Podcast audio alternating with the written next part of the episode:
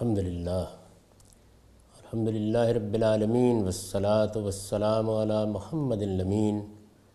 فاعوذ باللہ من الشیطان الرجیم، بسم اللہ الرحمن الرحیم۔ خواتین و حضرات، ہم میزان حصہ دوم میں قانون معاشرت کا مطالعہ کر رہے ہیں۔ یہ اس حصے کا دوسرا باپ ہے۔ تعدد ازواج کی بحث جاری تھی۔ یعنی ایک سے زیادہ نکاح کرنا۔ اور اس میں ہم یہاں تک پہنچ گئے تھے کہ اللہ تعالیٰ نے اگر کوئی نکاح کسی دینی یا کسی سماجی مصلیت سے بھی کیا گیا ہے، خود اس عورت کی یا اس کے بچوں کی مصلیت سے بھی کیا گیا ہے، تو اس میں بھی اس معاملے میں کوئی رعایت نہیں کی کہ اب عدل کا تقاضا پورا کرنا ضروری نہیں ہے۔ یا مہر دینا ضروری نہیں یہ بات واضح کر دینے کے بعد یہ بھی ارشاد فرما دیا کہ یہ تو میرا قانون ہے، پروردگار عالم کا قانون ہے۔ یہی مطلوب ہے۔ ہر شخص کو اس کی پابندی کرنی چاہیے۔ لیکن اپنی مصلحت کے لحاظ سے اگر کوئی عورت اپنا حق چھوڑ کر شوہر کو کوئی رعایت دینے کے لیے تیار ہے تو اس پر اللہ کو کوئی اعتراض نہیں۔ ہے اس سے یہ بات خود بخود واضح ہو گئی کہ نکاح کا معاملہ باہمی رضامندی کا اور باہمی شرائط سے متعلق ہے۔ یعنی اللہ تعالیٰ نے ایک قانون اس کے معاملے میں دے دیا ہے۔ یہ بتا دیا ہے کہ صلاح و فلاح اسی قانون کی پابندی میں ہے، لیکن انسان اپنے احوال کے لحاظ سے اگر کوئی رعایت کسی دوسرے کو دینا چاہتا ہے، حقوق و فرائض متعین کر دیے گئے ہیں، تو وہ دے سکتا ہے۔ اسی اصول پر بہت سے وہ معاملات جو ہمیں پیش آ جاتے ہیں اور جن میں بعض ایسی ضرورتوں کے لیے نکاح کیے جاتے ہیں کہ جو عام حالات میں پیش نہیں آتی، وہاں پر بھی نکاح کے شرائط خود طے کیے جا سکتے ہیں۔ میں نے اسی اصول پر کئی مرتبہ یہ کہا ہے کہ آج کے زمانے میں اگر عورتیں اخراجات کی ذمہ داری اٹھانے کے لیے تیار ہو گئی ہیں، تو اس میں بھی حقوق و فرائض کے مابین لین دین ہو سکتا ہے۔ یعنی نکاح کے معاملے میں جو اصولی بات ہے وہ یہ ہے کہ ایک اللہ نے عمومی ضابطہ بنا دیا ہے، ایک قانون دے دیا ہے۔ ہر مسلمان کو اسی کی پابندی کرنی چاہیے، لیکن اس میں یہ رعایت دے دی ہے کہ لوگ اپنے حالات کے لحاظ سے، اپنے زمانے کے لحاظ سے اگر باہمی رضامندی کے ساتھ کوئی سمجھوتا کرنا چاہیں تو یہ شریعت کے لحاظ سے قابل اعتراض نہیں ہے۔ چنانچہ یہی بات ہے جو یہاں فرمائی ہے۔ یعنی جب لوگوں نے سوال کیا ہے کہ یہ عورتیں جن کے ساتھ ہم نے نکاح کر لیا ہے، ان کے بچوں کی بہبود کے پیش نظر نکاح کیا ہے، یہ نکاح ہماری کوئی ضرورت نہیں تھی۔ ان نوجو، ان بچوں کی نگہداشت کو اور ان کے حقوق کی نگہداشت کو پیش نظر رکھ کر اگر ہم نے خود اللہ ہی کی دی ہوئی ترغیب کے نتیجے میں یہ نکاح کیا ہے تو کیا اس میں بھی اسی طرح کی پابندیاں ہوں گی؟ اس کے بھی وہی حقوق ہوں گے؟ تو اصول کی بات تو یہی ہے کہ وہی ہوں گے۔ ان میں کوئی فرق نہیں ہے۔ لیکن کیا باہمی طور پر بھی کوئی سمجھوتا نہیں ہو سکتا؟ جواب دیا ہے کہ ہو سکتا ہے۔ ارشاد فرمایا ہے، وَإِنِ امْرَأَةٌ خَافَتْ مِن بَالِهَا نُشُوزًا أَوْ إِعْرَاضًا فَلَا جُنَاحَ عَلَيْهِمَا أَن يُصْلِحَا بَيْنَهُمَا صُلْحًا وَالصُّلْحُ خَيْرٌ وَأُحْضِرَتِ الْأَنفُسُ الشُّحَّ وَإِن تُحْسِنُوا وَتَتَّقُوا فَإِنَّ اللَّهَ كَانَ بِمَا تَعْمَلُونَ خَبِيرًا یہ بھی سورہ نسائی کی آیت ہے، آیت 128 اور اگر ان میں سے کسی عورت کو اپنے شوہر سے زیادتی یا بے رخی کا خطرہ ہو اب یہ دیکھیے کہ زیادتی یا بے رخی کا خطرہ ہو۔ ایک عورت سے ایک شخص نے نکاح کیا ہے۔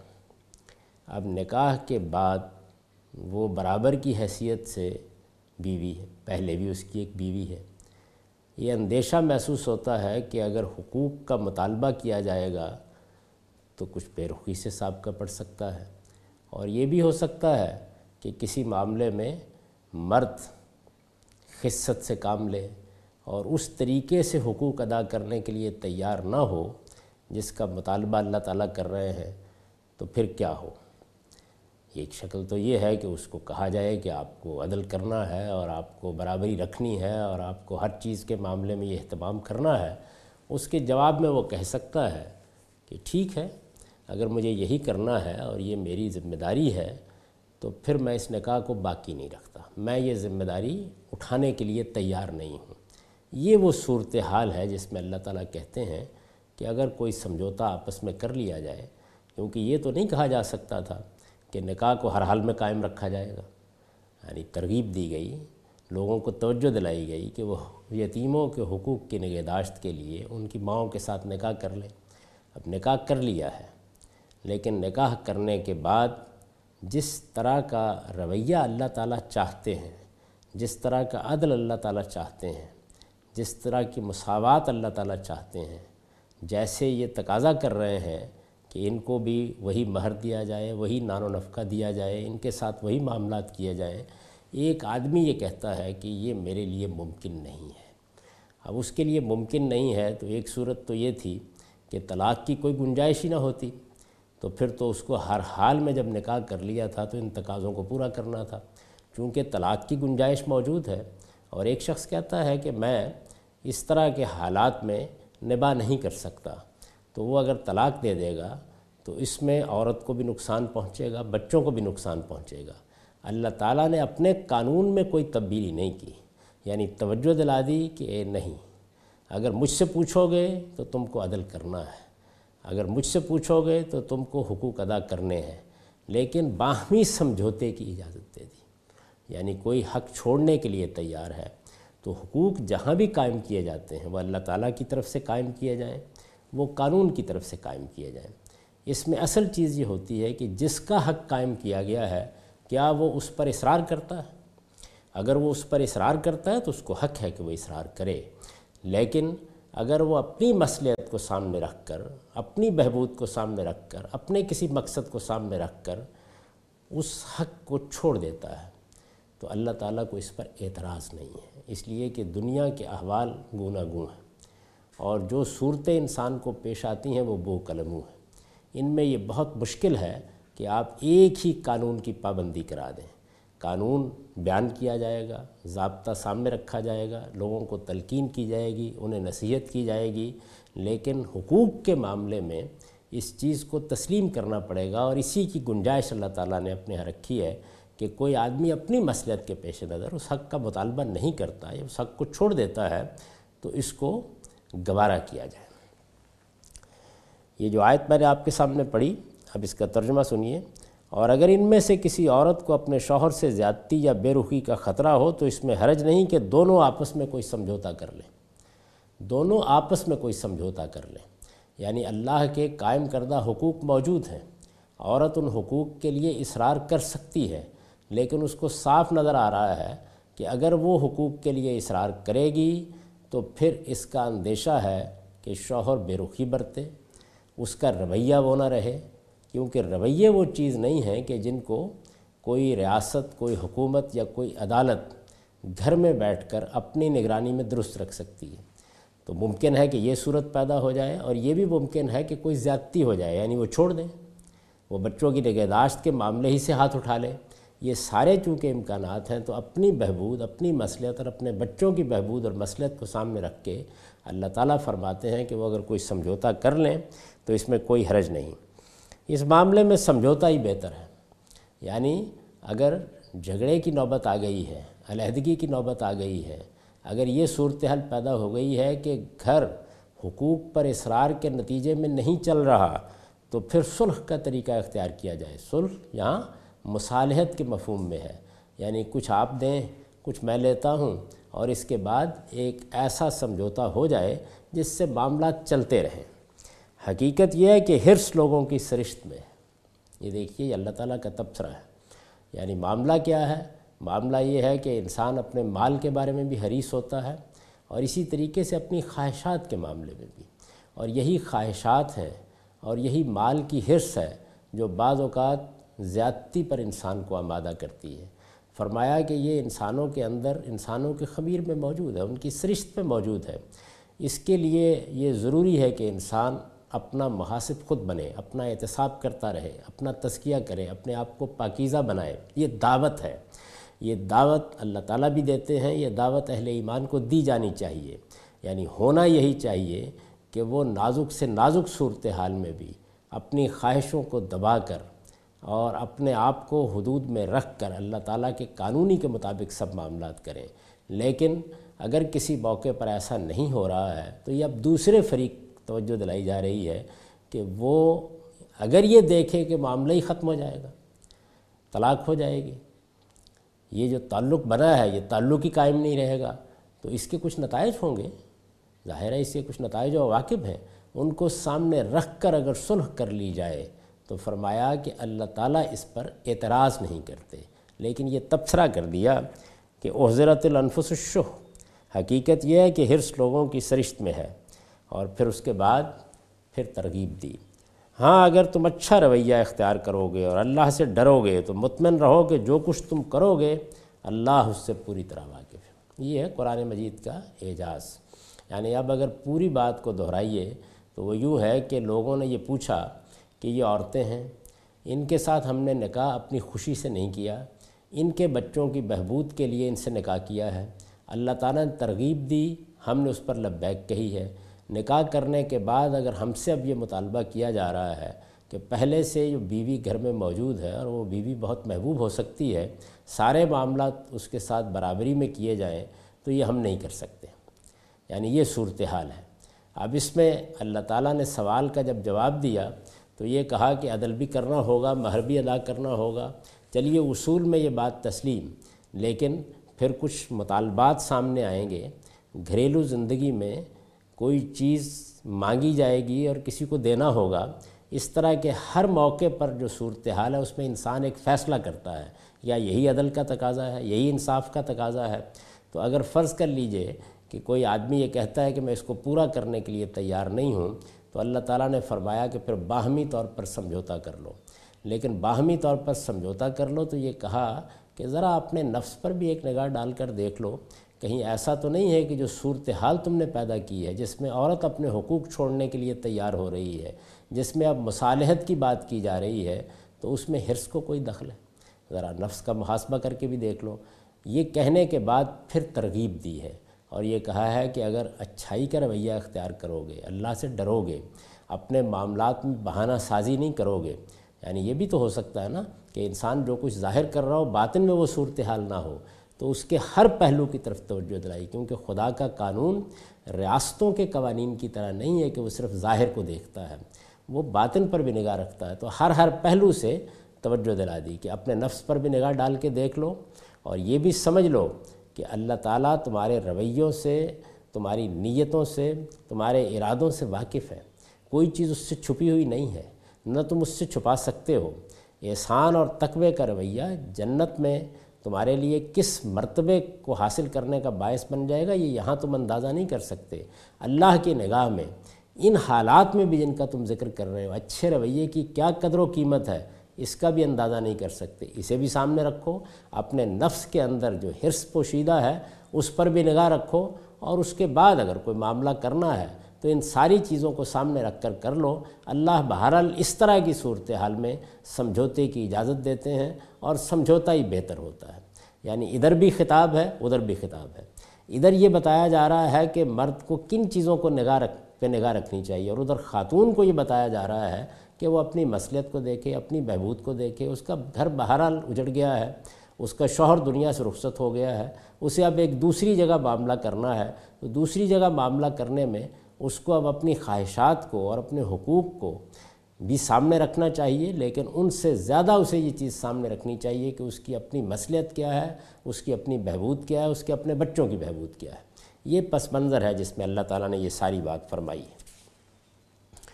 استاد امام امین حسن اصلاحی نے اس کی وضاحت میں لکھا ہے یعنی عورت اپنے حق، مہر، عدل اور نان نفقے کے معاملے میں ایسی رعایتیں شوہر کو دے دے کہ قطع تعلق کا اندیشہ رفع ہو جائے یعنی یہ اندیشہ پیدا ہو گیا۔ قطع تعلق کا اندیشہ پیدا ہو گیا۔ ہے ایک معاملہ ایک اچھے جذبے سے کیا گیا تھا، لیکن اب اس کے تقاضے پورے کرنے میں شوہر کمزوری دکھا رہا ہے۔ اس وقت کیا کیا جائے؟ یہ صورتحال ہے۔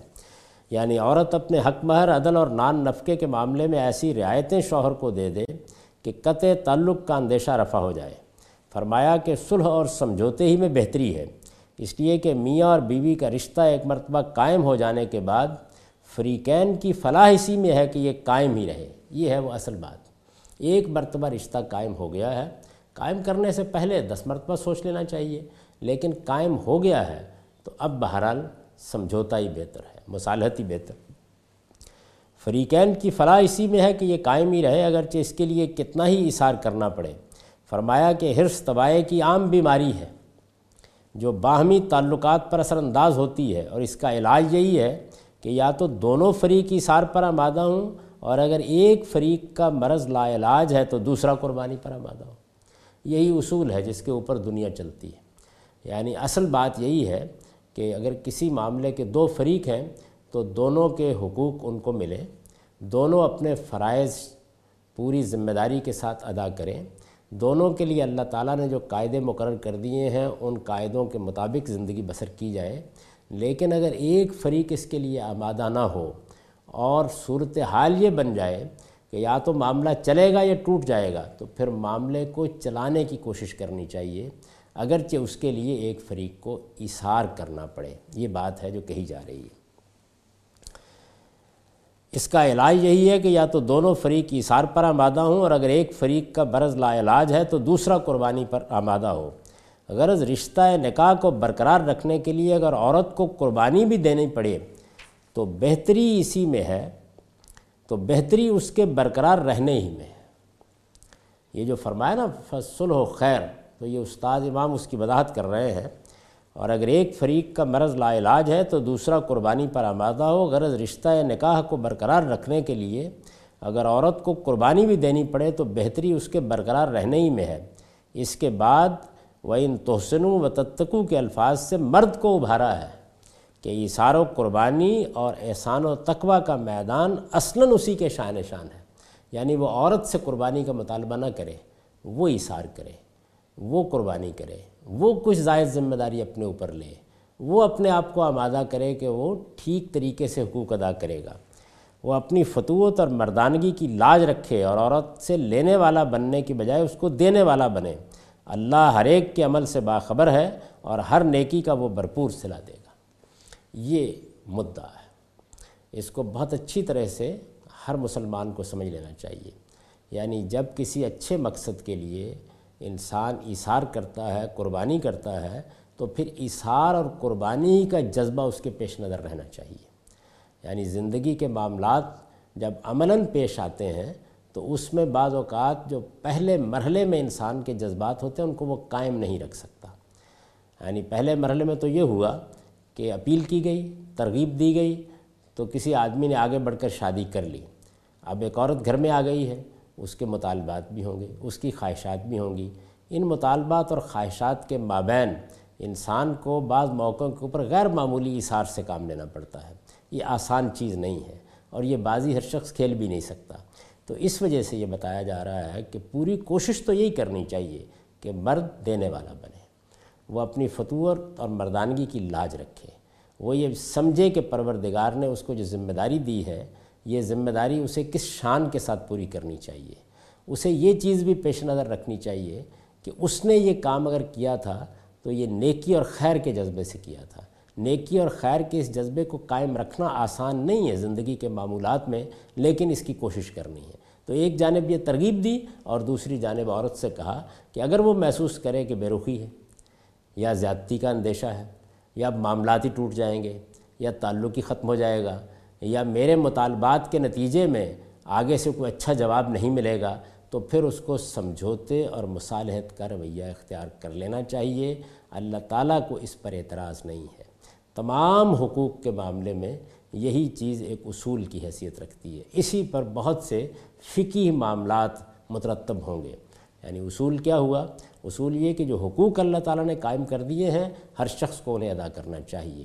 لیکن اگر کوئی ایک فریق ادا کرنے کے لیے تیار نہیں ہے یا اس میں بہانے بازی سے کام لے رہا ہے یا اس نے ایسا رویہ اختیار کر لیا ہے کہ بظاہر حق ادا ہو رہا ہے لیکن حقیقت میں ادا نہیں ہو رہا، تو اس طرح کے موقعوں پر اگر حق چھوڑ دیا جائے اور اس سے مقصود یہ ہو کہ کچھ معاملات میں بہتری رہے، حالات ٹھیک رہیں، گھر نہ ٹوٹے، تو اس پر اللہ تعالیٰ کو اعتراض نہیں ہے۔ اسی سے میں نے یہ بات عرض کی ہے کہ نکاح کے موقع پر بھی اگر اپنی بہبود اور اپنی مسلحت اور اپنے حالات کو سامنے رکھ کر حقوق کے معاملے میں کوئی لین دین کر لیا جائے، تو اس پر بھی اللہ تعالیٰ کا کوئی اعتراض نہیں۔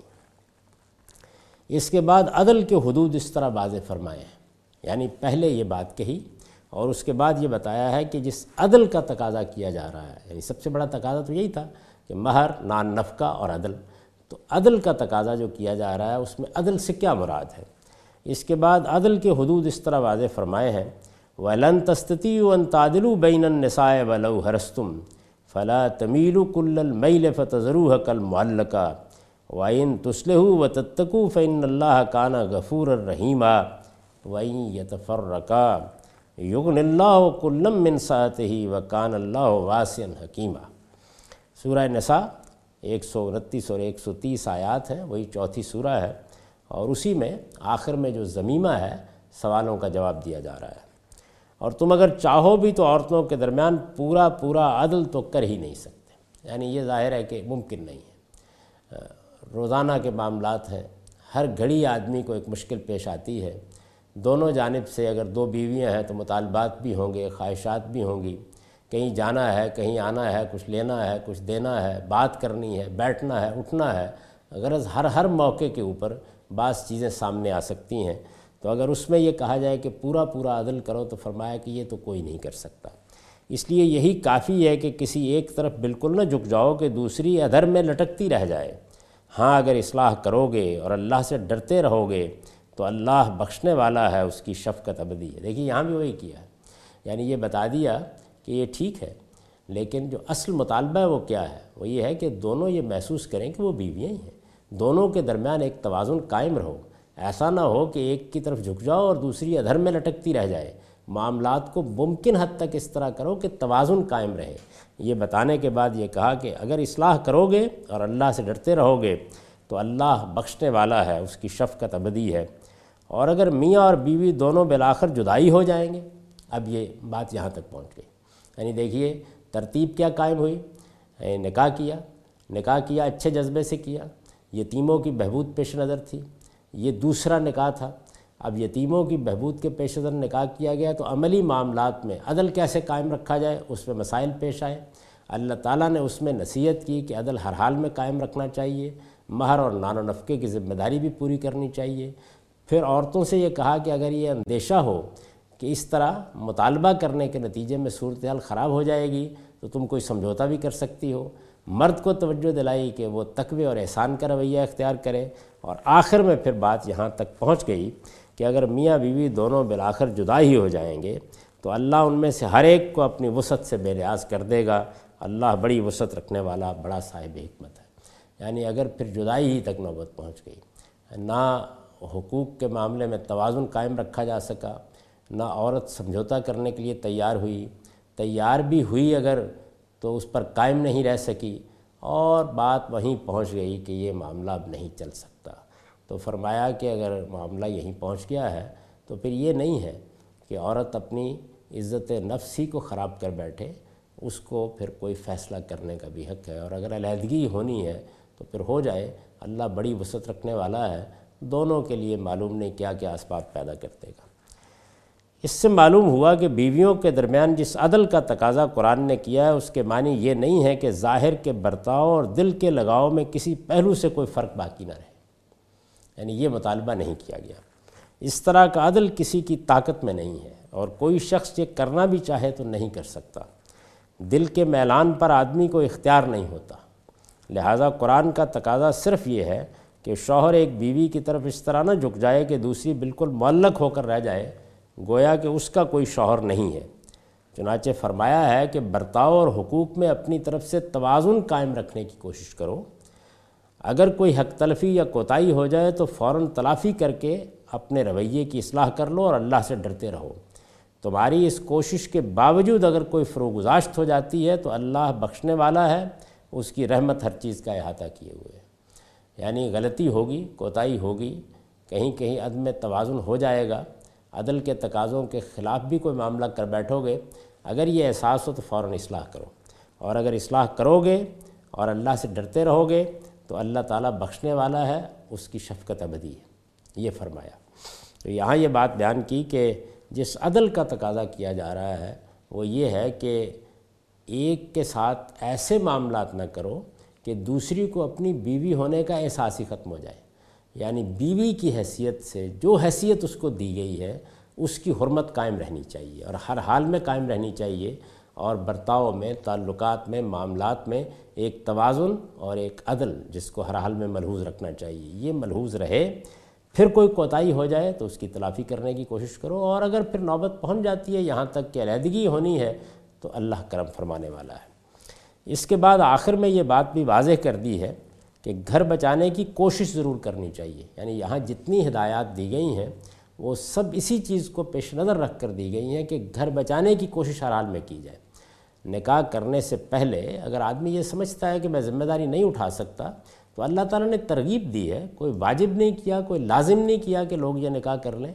لیکن ترغیب دی ہے، وہ آدمی اپنا حوصلہ دیکھ کر، اس کا اندازہ کر کے فیصلہ کر لیتا ہے۔ تو اب یہ بات بتائی جا رہی ہے کہ اگر یہ کرو گے تو پھر اس کے بعد جو معاملات پیش آئیں گے، ان میں تمہیں کیا رویہ اختیار کرنا ہے۔ اس کے بعد آخر میں یہ بات بھی واضح کر دی ہے کہ گھر بچانے کی کوشش ضرور کرنی چاہیے۔ اللہ تعالیٰ کو یہی مطلوب ہے۔ لیکن اگر حالات مجبور کر دیتے ہیں اور علیحدگی ہو ہی جاتی ہے، تو اللہ سے اچھی امید رکھنی چاہیے۔ وہی رزق دینے والا، وہی رزق دینے والا ہے اور مصیبتوں اور تکلیفوں میں اپنے بندوں کا ہاتھ بھی وہی پکڑتا ہے۔ میاں اور بیوی دونوں کو وہ اپنی عنایت سے مستغنی کر دے گا۔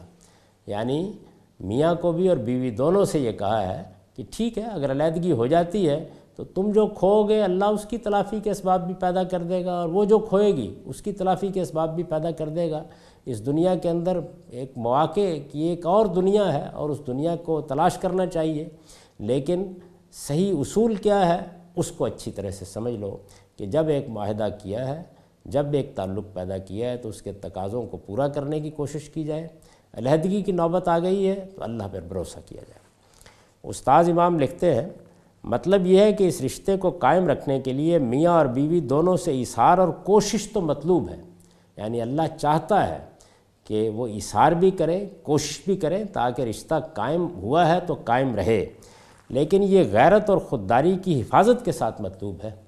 یعنی یہ مطلب نہیں ہے کہ ایک فریق اپنی عزت، اپنی غیرت اور اپنی خودداری بالکل ہی کھو دے۔ میاں اور بیوی میں سے کسی کے لیے جس طرح اکڑنا جائز نہیں ہے، اسی طرح ایک خاص حد سے زیادہ دبنا بھی جائز نہیں۔ ہے یعنی انسان کی جو عزت نفس ہے، وہ اللہ کو بھی مطلوب ہے۔ اس کی خودداری کو اللہ بھی پسند کرتے ہیں۔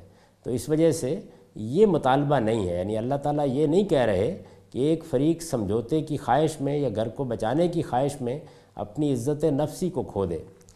میاں اور بیوی میں سے کسی کے لیے جس طرح اکڑنا جائز نہیں ہے، اسی طرح ایک خاص حد سے زیادہ دبنا بھی جائز نہیں ہے۔ اگرچہ الفاظ میں عمومیت ہے، لیکن سیاق کلام دلیل ہے کہ اس میں عورتوں کی خاص طور پر حوصلہ افزائی کی ہے۔ یعنی بات تو اگرچہ دونوں کو کہی گئی ہے۔ عمومیت کا اسلوب ہے۔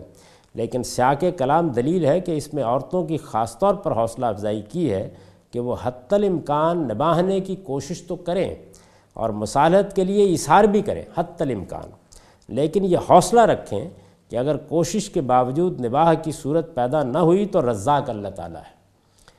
یعنی عورت کے کفالت کی ذمہ داری چونکہ مردی پر ہوتی ہے تو فرمایا رزاق اللہ تعالیٰ ہے، وہ اپنے خزانہ جود سے ان کو مستغنی کر دے گا۔ ایسے حالات پیدا ہوں گے، اگر کسی نے اپنی عزت کی، اپنی خودداری کی حفاظت کے لیے کوئی اقدام کیا ہے، تو اسے اللہ کے بھروسے پر کر گزرنا چاہیے۔ ظاہر ہے کہ ہر اقدام سے پہلے ہر شخص ہزار مرتبہ سوچتا ہے، لیکن ایک وقت ایسا آ جاتا ہے کہ عورت یہ محسوس کرتی ہے کہ نہیں، اب میرے لیے اس طرح نباہ کرنا ممکن نہیں رہا۔ تو فرمایا کہ پھر وہ حوصلہ کرے، اللہ تعالیٰ اس کے لیے اسباب پیدا کر دے گا اور وہ دونوں کو غنی کرے گا۔ اور خاص طور پر عورتوں کی طرف روح سخن ہے کہ تم اگرچہ کمزور ہو، تمہاری حیثیت ایک صنف نازم کی ہے اور یہ اس وقت کے حالات کے لحاظ سے ہے۔ آج کی عورتیں تو بڑی حد تک اپنے پاؤں پر کھڑا ہونے کے قابل ہو گئی ہیں، ان کو تسلی دی ہے۔ کہ تم اگر حوصلہ کرو گی، ہمت کرو گی، تو اللہ تمہارے لیے بھی ایسے اسباب پیدا کر دے گا۔ لیکن اپنی عزت اور اپنے وقار کے ساتھ جو معاملہ کر سکتی ہو وہ کرو۔ اثار اور قربانی دونوں سے مطلوب ہے، لیکن اثار اور قربانی کا مطلب یہ نہیں ہے کہ آدمی اپنی عزت نفس کو کھو دے۔ اسے اپنی عزت نفس کو اور اپنی خودداری کو قائم رکھتے ہوئے معاملہ کرنا چاہیے۔ اس میں کامیابی ہوتی ہے۔ تو یہ بڑی خوشی کی بات ہے اور نہیں ہوتی تو اللہ پر بھروسہ کر کے پھر دوسری کوئی راہ اپنے لیے تلاش کر لینی چاہیے۔ اقول و قولی حاضہ وسطر اللہ لی ولکم ولسائر المومنین